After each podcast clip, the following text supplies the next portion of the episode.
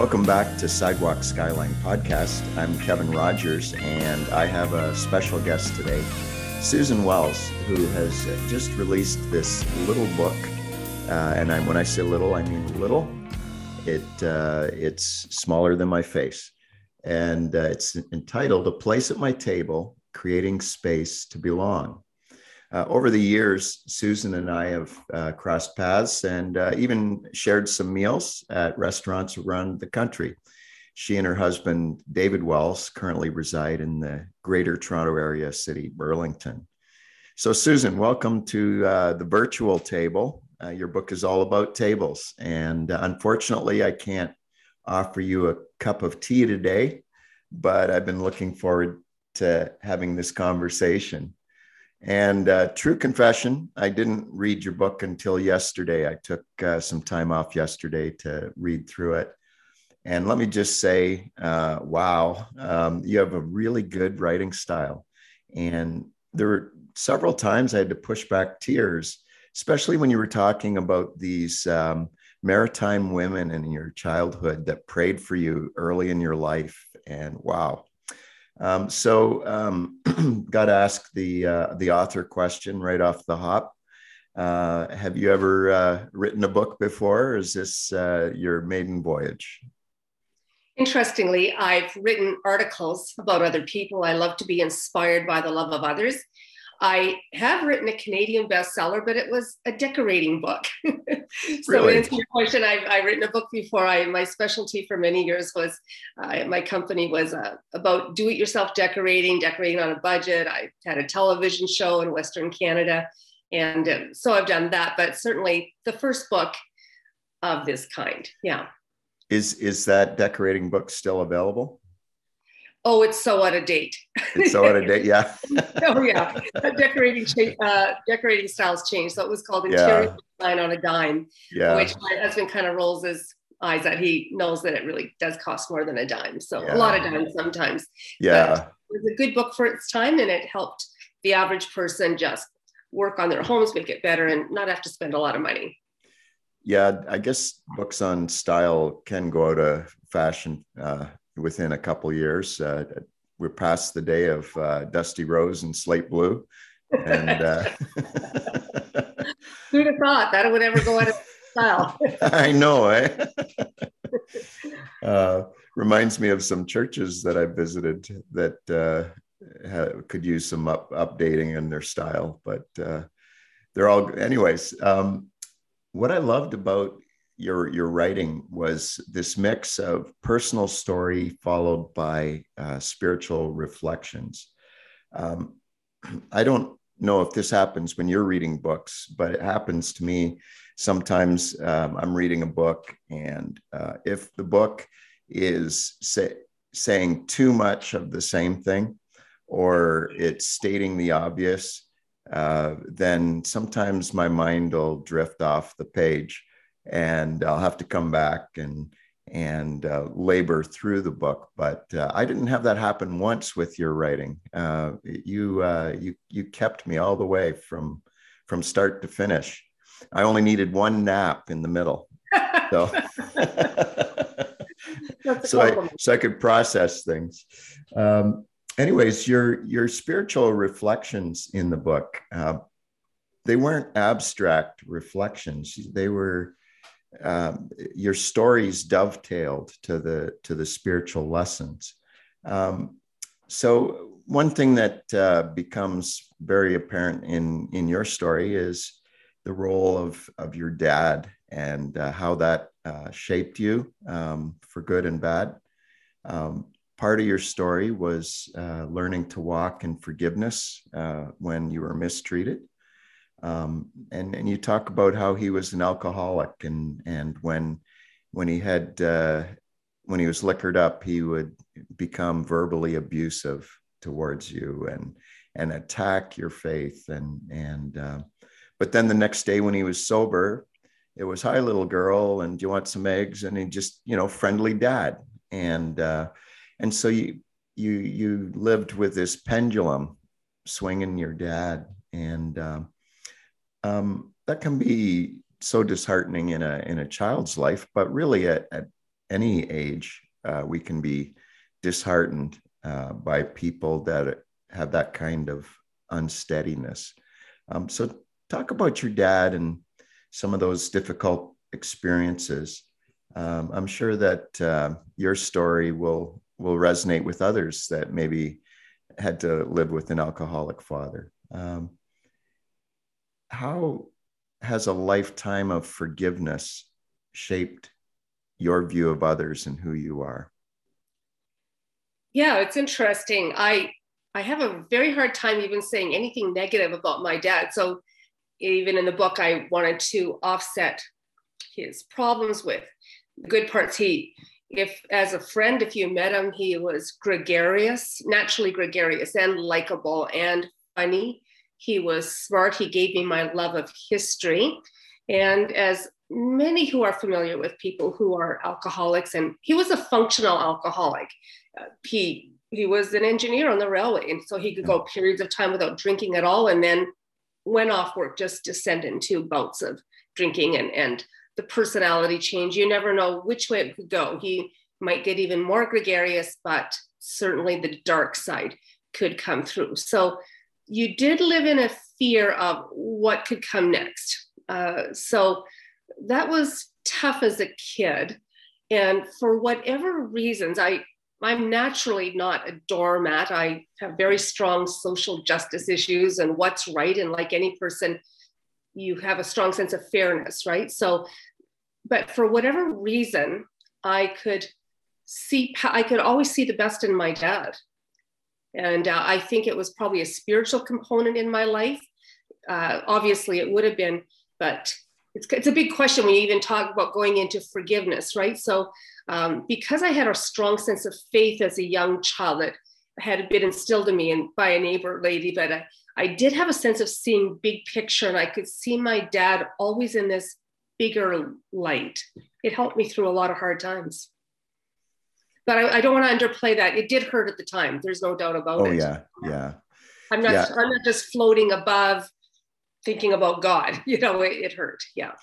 Yeah, I think when when people learn early in life that they have to walk in forgiveness um, and and set themselves on that path, uh, you can you you can still uh, be hurt, but you don't you don't um, wear those scars for life in the same way as when you allow resentments to to set in. Um, yeah, in um, another thing I liked in in your book, you um, uh, make uh, friendships with uh, people that uh, are contrary, uh, people that uh, don't um, agree with what you believe, and um, and that that's been a very important part of um, your your life. Um, and in chapter, I think chapter seven, I just want to read something you wrote here. Yeah. In some circles, a philosophy evolved that the only reason for making a friend outside the church was to convert them. When I was a teen, we were encouraged to share our faith with our friends, but not truly be friends with them.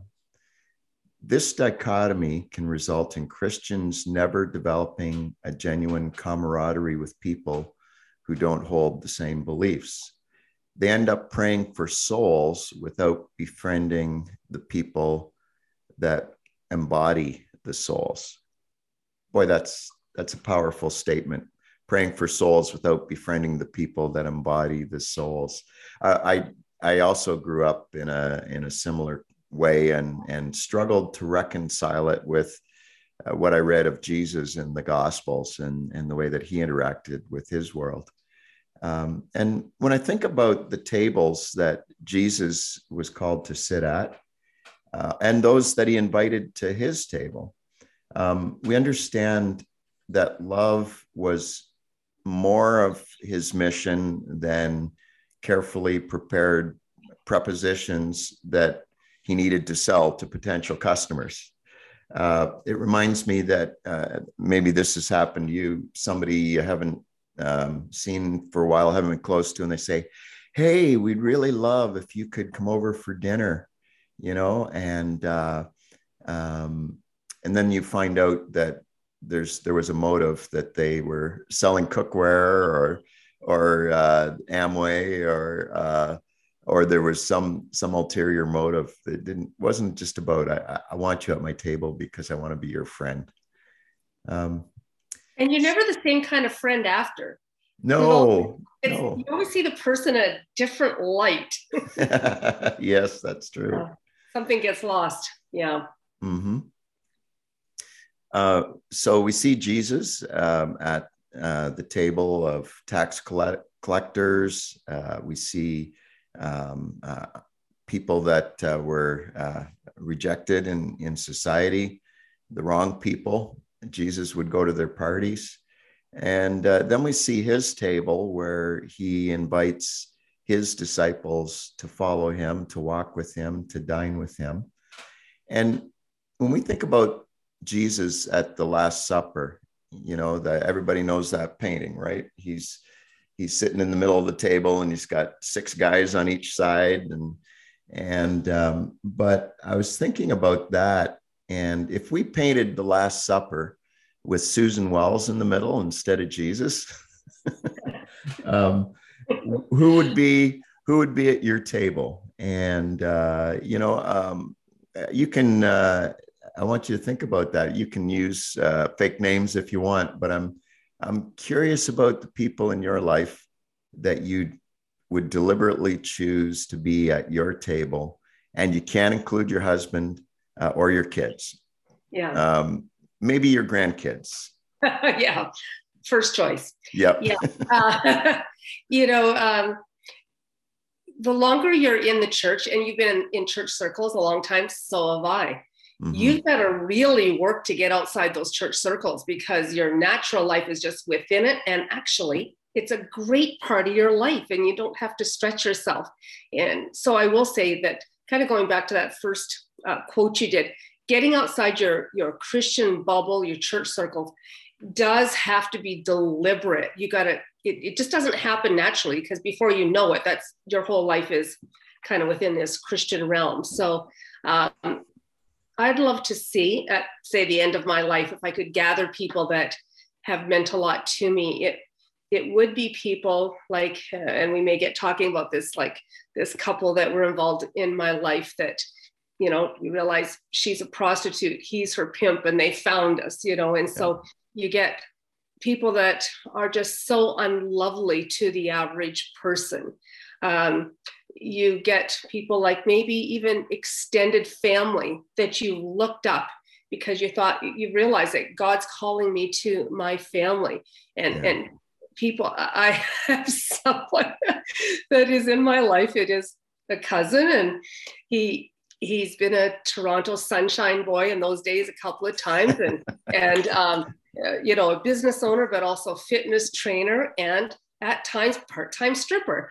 And so as I say to people, it's not like when a woman is a stripper, almost it sounds like I'm defending it, but you know, like, uh, so I have people in common, like people that are, I don't have a lot in common from the outside. And then you think, how in the world am I even going to find anything to talk about? Like, how's business, right? You can't even go uh, but um, even uh, around the table, I think a big part of it would even be people within the church and church circles and younger people that we've been able to mentor in a sense of just opening our home. And I, I sometimes the good thing about social media now is people can get a hold of you decades later, and someone would get a hold of me and say, I remember the parties at your place, the sleepover with some gals, and and well, and I look back and there was no sermons, no nothing, but and the, the person at the time sharing, I was going through such a struggle, and I'm a teacher today, but I wouldn't have been a teacher. I w- I'm doing what kind of what you did for other people, and it's because you had me over. Or um, a lot of the times, the people at my table would be people that you just kind of hung out with at the time and didn't try to be the super spiritual leader. Yeah. And um, that's maybe a bit of it would be a, a, collection of people from within church circles and without that uh, we worked hard to to connect with, which is not easy yeah, yeah. You know, um, uh, you've um, had, I'm sure, a lot of people at your table in a lot of places. Uh, you, I know that you and David have lived uh, from uh, multiple cities across Canada, and uh, you know that uh, when you when you move around, you begin to see some of the uniqueness in in a uh, the culture of a, a, city or or a province. You you begin to see what people there are really um, valuing, what's what's important to them. Uh, but there's also this sense in in which the place that we live is something that God uses to uh, form uh, our spirit, and uh, our spiritual formation happens with geography. Mm-hmm. And uh, so, maybe talk about um, uh, like uh, I know of um, Edmonton. You guys were there. Um, were you in um, Calgary as well? Yep, we have lived in Calgary. Yep. Yep. Uh, and Van- uh, Vancouver. Vancouver. Yep, here in Burlington. Burlington. Yep. yep. Any any place I'm missing?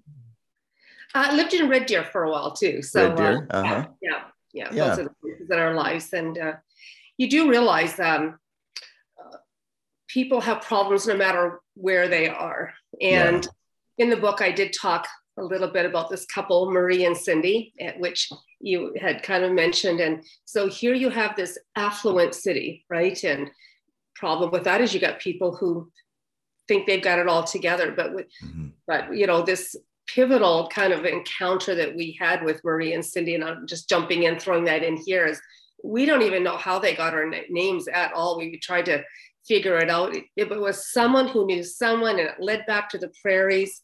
And they they contacted us in this case because yeah.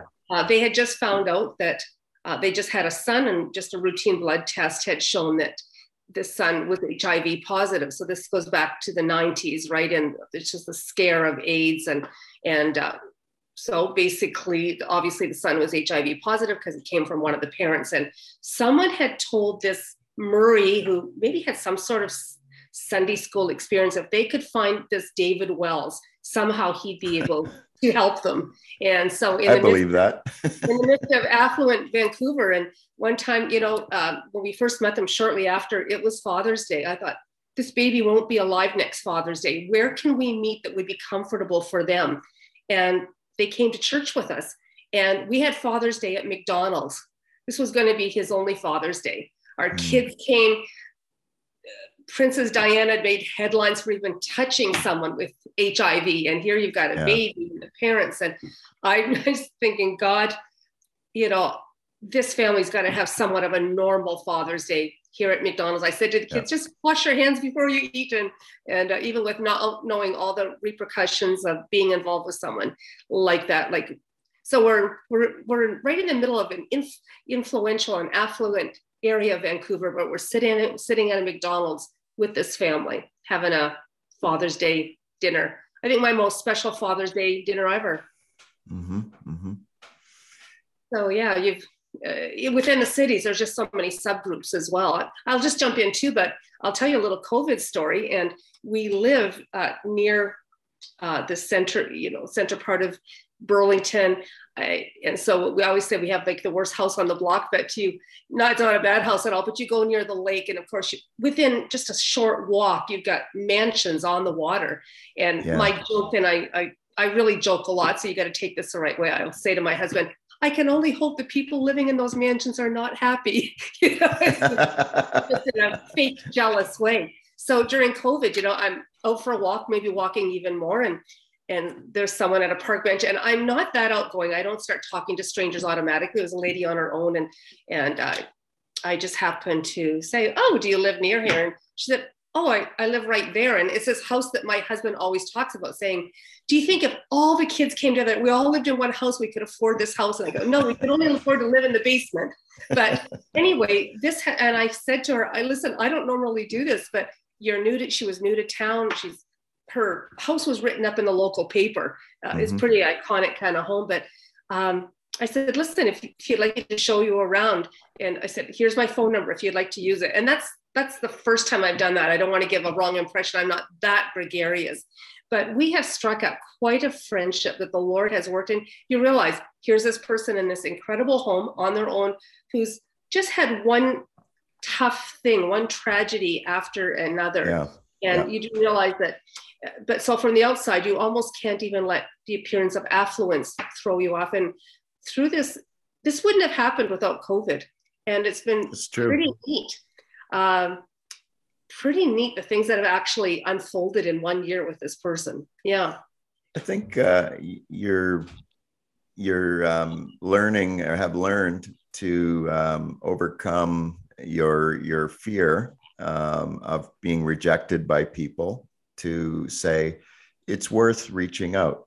And um, you know when when when you were talking in the story about cindy and um, how um, you know you you you at one point you were thirsty and you said something about it. And and so here here's this prostitute with an hiv uh, infected child.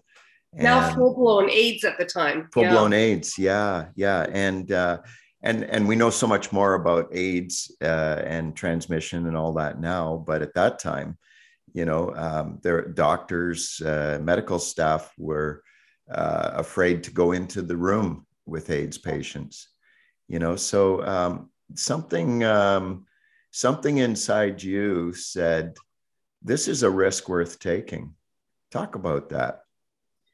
Yeah, and this one particular uh, incident uh, with Cindy, it's it's a year plus later, and um, Manny has committed suicide. He realized he was the source of the HIV, did drug overdose, and she did very well for a while and came to church with us. And then I lose her while if she did bad, she felt she couldn't contact me till she was doing well. But in this one particular case when when I mentioned about being thirsty and she has a drink box and she has a straw and she doesn't just hand it to me, she unwraps the straw, hands it to me with her bare hands and she's back on the street. She's HIV positive and she's been yeah. handled, you know, and I do know enough that AIDS can be transmitted through fluids.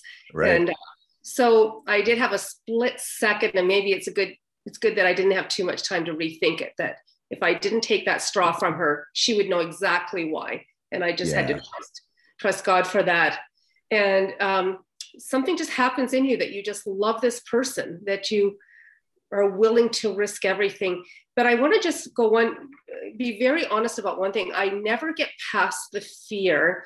And some people think, someone said to me, Oh, you just have this evangelism gift. And mm-hmm. I feel like I don't actually, it's my passion. But if I wait till I get past the fear, I will never do anything. So I'm good at faking the fear. So even this per- walking with this person from this affluent house, I I have all kinds of tension inside, and mm-hmm. even like I was referring to this cousin with this lifestyle that re- resembles nothing of mine. I, I I've decided. Uh, the Lord spoke to me once and said, Susan, you've got to quit assuming that no one wants to hear the gospel. You've got to quit instead assume that they want to. And so I just hang on to that. But um, I, I, quite cleverly mask the fear. If you wait till you get past the fear, you'll never do anything. And some people maybe do. I don't, but I, I kind of step out despite the fear. But I just can't get past the fear of mm-hmm. saying the wrong thing, jumping in too early. Or my biggest fear is we're going to run out of conversation in three minutes. I have nothing in common with this person. That's my biggest fear. We're going to run out of things to talk about. Yeah. So it's very real, isn't it? No it is, yeah. And and but what what an ins- inspiration we take from Jesus, who uh, he took incredible risks. You know, touching the lepers, yeah. uh, touching people that were ceremonially unclean in the culture and um, and uh, you know there's um, we, you you inspired me when when I was was reading some of those stories. Um, I'm going to throw this in, Kevin. Do you ever wonder where, and it does come up, where this feeling or this idea happened that if you hang out with a person with a certain lifestyle, that oh, I don't want them to think I condone what they're doing. And when you look at right. the life of Christ, who just was lived the opposite of that, is how did we ever get this feeling like we want to make sure yeah. they we we don't approve? They know from our lifestyle we don't live anything like them, so they know that that's yeah. Not, you know you don't you don't have to tell them. You don't have to say anything. and um, what an incredible mistake this feeling has been that um, that somehow I, I, don't even know how you read the gospels and come up with that but it's really prevalent mm. in the church right we we feel like we have to say something so they that they know we don't approve yeah and, i so i i just don't let myself worry about that. Uh, it's very clear by my lifestyle where my heart is and i want them to enjoy that as well yeah. Yeah. So let's talk a little bit about the cities that you've lived in. Um, first of all are are you um, at heart um, a, a small town maritime girl or are you a woman of the city? I want it all. you want it all. yeah, I want I feel like everything in life. Um, yeah. You know what I want? My um, I have small time values. I, I really enjoy the city. So my my ideal place is to live within a city and all that a city can offer, but to live sort of in a type of community where it was always like you can walk to the coffee shop, right? And yeah. you don't have to get in the car. So I, I kind of I, I have an appreciation for the values of small town neighborhoods. Yeah. And, um, and yet uh, all the amenities that a city offers and being able to go and uh, see things and do things. So unfortunately, like many things in my life, I, I do want it all. So I, I try to incorporate a little bit of both wherever I live somehow. Yeah. Mm. What, what were some of the um, life lessons uh, things that that God uniquely did or a season in your life uh, that were tied to particular cities? Yeah. Um, moving to Vancouver, you can easily get overwhelmed by the affluence that you see. Mm-hmm. And we went to a church that had a bit of everything, but there was a lot of affluence there. So there I learned is um, you don't have to feel like you have to measure up to someone's expectations. Um, don't be embarrassed about who you are. And, and I did learn very much to, to be myself. And yet, when you get to know people, honestly, we are all the same. Uh, yeah. You know, money doesn't or affluence doesn't make a difference about what our daily struggles are. So, to be very real. And one person made a comment and Vancouver was such a different, different city to anything I'd ever been used to.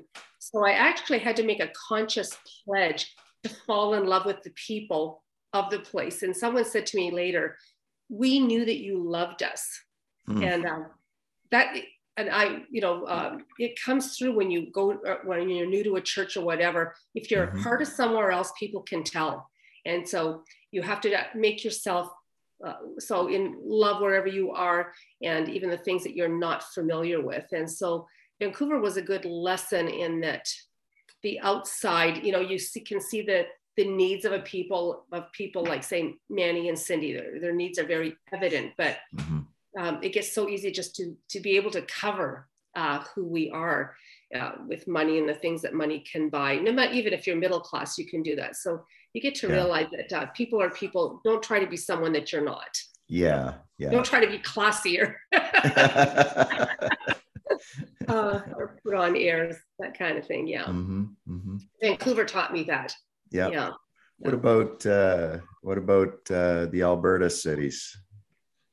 Yeah, so Alberta, that uh, kind of different too. Especially when I first went there, I was straight from the Maritimes, and um, and it was a gathering you know i came from a culture where people had been there for hundreds of years were somewhat mm-hmm. isolated right physically from um, many parts of canada so uh, you i did learn that how even how we're so influenced by our our cu- cultural heritage of how we respond and so I'd never been in a community before. We had many people that were first generation, second generation from Germany, from the Ukraine or whatever. And I did go to, I did learn that uh, sometimes even people's response to humor.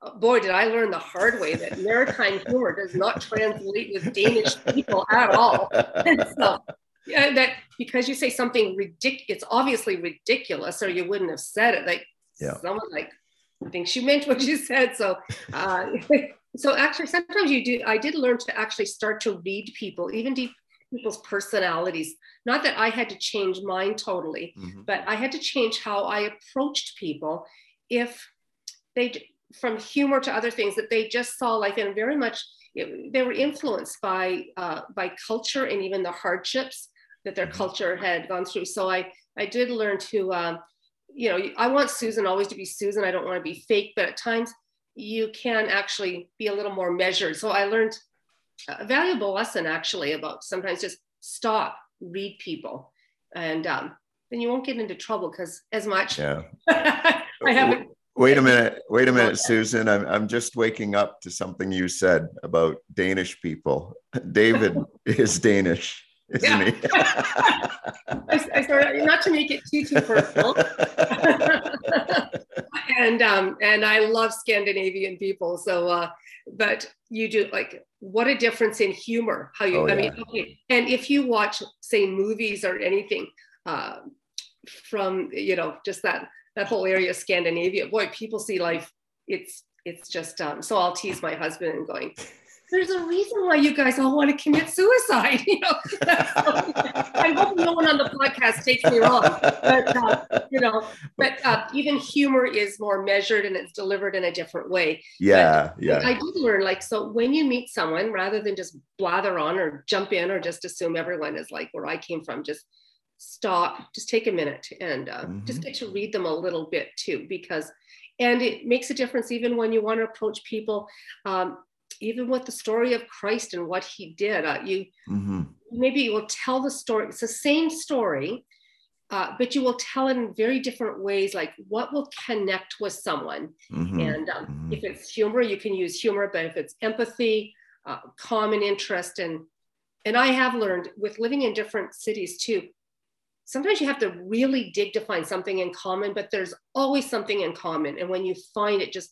milk it for all it's worth yep. and um, make that kind of pivotal in your relationship. Yeah. Yeah. I got to say, my uh, admiration for uh, your husband, uh, I've got nothing but great admiration for him, but uh, it actually uh, increased even more when uh, you told the story about uh, just shortly at, right after the wedding, uh, when you guys got married, your two of your visiting sisters, and and you went to David and and said, "Can we have my sisters stay with us and live in the basement apartment with us uh, in the, in your honeymoon years?" And I thought, "Wow, there's a gracious man." There's yeah, we were, pro- we were, probably married uh, less than two weeks. And I burst out, I burst out crying, and he doesn't know why we're on our honeymoon. And my sisters had been out visiting. See, we could travel free yeah. by train with my dad being on the railway, and I, I just could. And back then, we never, t- you never talked about things, and but I could tell things were not good. Mm-hmm. And I, when I looked back, when I look back now and think, you know, to going back to a little basement suite and saying, can two 16 year olds live with us the rest of the summer? How yeah. creepy and weird that was. but it, it did kind of, um, it, not to, there's hardly anyone, I, sh- I sh- didn't have the right to ask it, but he jumped in and thankfully his mother um, took the girls for a lot of the time during the rest of the summer. But um, yeah. I did have this call to my family and he recognized it and, and, um, and it, it did set the tone for, uh, the rest of our lives and what our table would look like for sure. Yeah, yeah. Um, the uh, the uh, early '70s, um, when you first went out to uh, Jasper and you were involved in uh, outreach and and uh, the the, the middle of um, you know the the Jesus movement, where a lot of uh, people from uh, the hippie culture, or the I would say the the culture of youth at that time, uh, were very experimental, very inquisitive, looking for uh, a new set of ideals to follow, and and but many that were very very open to, uh, hey, I'm I'm just going to look at everything. I'm gonna I'm to try to find some answers. And uh, what what are some of your memories of um, you know being a, a young Christian um, reaching out to um, you know hippies. Uh, yeah. Were you a hippie too? Yeah, I was hippie on the inside. hippie wannabe, yeah. yeah, but anyway, I traveled to Alberta. Our, our, church had a set up this program where you could work in in Jasper, and they'd get you a job and then you work with a local church. All your spare time was the local coffee house. And it seems so strange now, doesn't it, that you could go to a park and someone have a guitar and start singing. Nowadays, if I go through a park and someone's even singing choruses or whatever, just seems weird to me. and I think, yeah. here I am a Christian, but back then um, you just had hitchhikers, right? And people just traveling and wanting to experience from drugs to whatever somehow find this bigger meaning in life so it really was a wide open time where uh, you know i remember you know having being part of a baptismal service you know with new converts just in one of the lakes in in in jasper and but at the same time um, as wonderful as that outreach was and it looks like i'm doing great things for god i have the tension of what's going on with my family as well yeah. so i do want to throw in like because it might seem really brave to be talking to people in the park and all that and it definitely was a time open to that but at the same time uh, the real struggle and the toughest struggle which will always be for all of us is what's going on with our families and, and personal lives and um, so that was still always the this was like a cakewalk depending yeah what i was dealing with at home but um, you have to be sensitive to the times too and what is uh, what's facilitating people's uh, searching. And it's so this was just kind of in your face, right, with hippies and all that kind of thing. And nowadays you've got people, um, they're doing yoga, they're doing meditation. Uh, they're still, they're always looking for some sort of portal. And yeah. so, how can you be there to help them find, I guess, the right portal, right? And uh, so, but it was a, it was a fun and exciting time back then. Yeah. Yeah, and and such a such a time of awakening you know yeah. uh, so many people that uh, came into the church at that time and and one of the things that i think we sometimes might want to resist is the changes that um, new people can can bring to our lives and to to our understanding of church. And and uh, so it was a, yeah I, i'm jumping in but at the time the church some of the you know i have to i'm really careful when i say the church too because it's such a but for many people this was like this is the worst thing that's ever happened to christianity right? The jesus people movement was not um, overly welcomed by everyone and all the changes that it brought in people coming to church. And not knowing that they shouldn't have a shirt and tie on so at, at the time uh, it was not always it was like the world's going to hell in a handbasket right now and mm-hmm. and yet what and in some ways it, it seemed to be but yet god used that and uh, mm. so churches that grew were those that were astute to realize and, and pastors that would even step in and say listen i'm you know we're going to welcome you people that said we're going to welcome you as opposed to shun yeah. you and and so what seemed to be like a horrible time was actually uh, i've read that the jesus people movement will not get the credit for it because of the controversy but probably was the single greatest revival, if you go by numbers in church mm-hmm. history, nothing compares to the numbers that came to faith and wow. stayed with faith.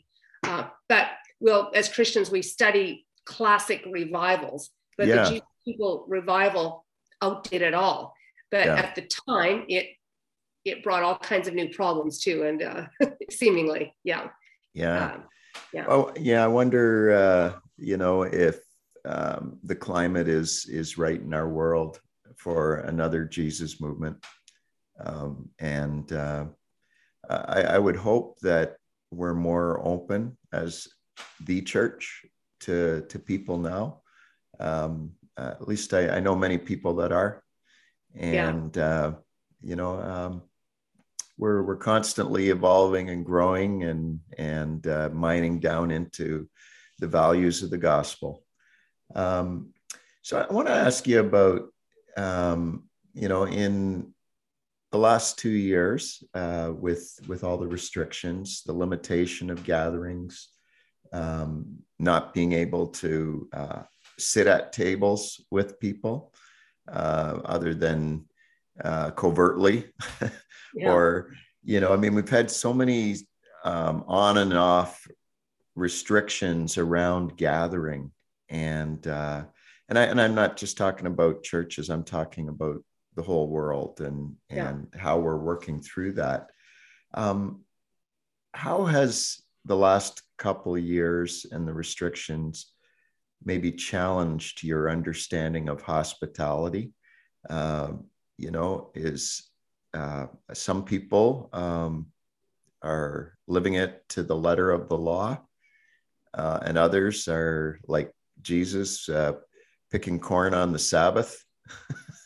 you know, I know there's a restriction, but I really want to see my friend. You know, um, well, it's interesting. Um, my the story of my coming to faith and my mentor, and it's my you know incredible story of my mentor who who she herself could not go to church because uh, she had suffered from polio as a child and mm-hmm. so and for many years in my formative years I, I wasn't able to go to say an evangelical church where i hold you know that really taught the whole full message of the gospel yeah. so my my coming to faith and spiritual formation had nothing to do with the church building uh, the person who changed was used of god to change my life and my entire family's life. Never never got to go to a church building. And so maybe what that maybe an advantage that has been to me and i love church. I love gathering. Uh, it it's not the same online. But having said that i saw i witnessed firsthand how when the building seemingly is taken from you um, i don't even want to call it plan b. You got another plan. You got another way. And mm-hmm. talking about the jesus people movement or now i think the bible always talks of us talks to us about look search knowing the times understanding the times. What a time what do you hear about all the time now? Increased suicide and you hear about yeah. stress you hear about that word.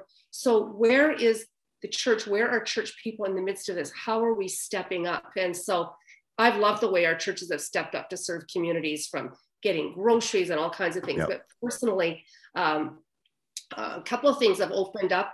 We got to meet a bunch of neighbors that we just never knew before because a lot of times depending on where your house is situated you don't get to but just a couple of blocks over there were neighbors that starting to meet every friday night at seven o'clock on the street. Like it's literally a, you know on the sidewalk uh, everyone pretty well has a glass of wine with them i don't have yeah, one yeah. they're they're spaced and so we find this this group and i said you know, I kind of we're go, we're going on our Friday night walk, and I just teased and said, "Oh, are you know, are the Wells is able to come?" And and so in that group, though, we find that uh, there's someone who grew up in the church. We know who the parents are and other people in the family are, but he drifted away, and so he finds out, you know, that I'm married to that my husband's a minister in this denomination, and and. So all of a sudden, like we've connected with this person, and um, and then who's actually mother, his mother-in-law ended up being on the news because they didn't think she was going to survive COVID, and for whatever reason they ended up in the news. But we're able to pray, and I I'm able to even meet the husband of this um, these in-laws and just say we had a group praying for you like covid allowed for that and uh, this one neighbor from this very wealthy home on the lake and so okay we're not in homes so uh, one interesting story. So you you walk, you walk a lot, and if you can meet in cafes outside, you do that. And so the table can change. But uh, one interesting, just a little story about this one person. After walking for about a year, she says to me, "You know, I feel like I should go to church. Like when I can, I." And I was like, ah, I can't believe it. Like you brought up the subject of church. And so she kind of mentioned it in passing is like, and I'm thinking, how can I work this out? And then I'm getting anxious, like, can I just, and my church will be so different than hers. How can I work this out? Well, within a few days of that, um, we had a new pastor come to our church. We didn't know who he was. It's COVID, right? It's online services. Pretty well no one has met this pastor except for staff. So we get to meet them and we go down to, for a walk by the lake and we come by and here's this new COVID friend of mine. And and so I don't know why it's 8:30 in the evening and our friends say, well, we need to get home to our kids. And and so she I introduce our pastor and his wife to her. And she goes, Would you like to have tea? And so we say, Oh, no, it's okay because we're on our way. And then it's, it's like the Lord just stopped me, like, Why are you giving this up? And I kind of mouthed to Dave's talking to her, and I mouthed to, Can we stay? So they're like, Sure, we can stay. So here she is. 8:30 and she's bringing tea out to her table. It's actually overlooking Lake Ontario and I'm we're there for 45 minutes talking and I'm thinking no one in the almost no one in the congregation has had this one-on-one time with this pastor but my COVID friend has, who happened to mention about searching for a church. And I thought, God, you work out yeah. things that we can't figure oh. out. Uh, it, that's providential. But I had to have been there for that year working with her first, right? Uh, not when I say like walking with her, being her friend that led to that. So things will pop up when you're already in motion, just doing whatever. And I still, I we walked two days ago, and I still have this fear. When are we going to run out of things to talk about? What do I say? and, uh, it's, it's, just a crazy fear that uh, allowing me to just to work through. So, uh, so COVID has brought opportunities, and so rather than whining, and we do have to realize. And I love all the ministries of church buildings and within the buildings, but um, we've got to just say, God, help me to read the signs with my neighbors. What can I do? And uh, mm-hmm. so it's a stretch. It's a stretch. I'm way more comfortable in church. well, yeah. one one more thing before we go. Uh, I, would love for people to be able to uh, order your book, and uh, there is a website, a place at mytable.ca and uh, then we'll put the, all of the ordering instructions uh, into the show notes for the for the podcast. Uh, but uh, anything you want to say about getting a hold of your book? Yeah if um, you can uh, at the back and it'll be written down you can always write to me susan at a place at my table.ca and i'm working on a companion book actually a bit of a study uh, oh, further study that will go along like what are the biblical principles uh, mm-hmm. in this and how can I even dig a little bit deeper than some of the reflections. So I'd love to dialogue with people and even at a place at mytable.ca as I just put some articles in that refer to the book and uh, just some life lessons for us. Yeah, yeah.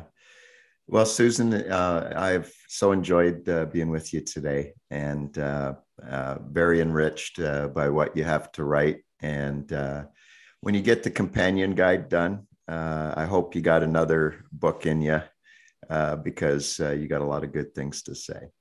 Thanks so, so much. Yeah. Yeah. That was Susan Wells. Be sure to order a copy of her book, A Place at My Table. Speaking of tables, somebody that uh, has been a, uh, close friend of mine uh, over 35 years, Paul Sherrill, is a man that I've sat at the table with many times. And I'm standing here in front of Metropolitan Hospital in Windsor, where currently he serves as a chaplain. And in the next episode, uh, I'm going to interview Paul, and uh, we're going to talk a lot about what it's like in the hospital world in terms of chaplaincy.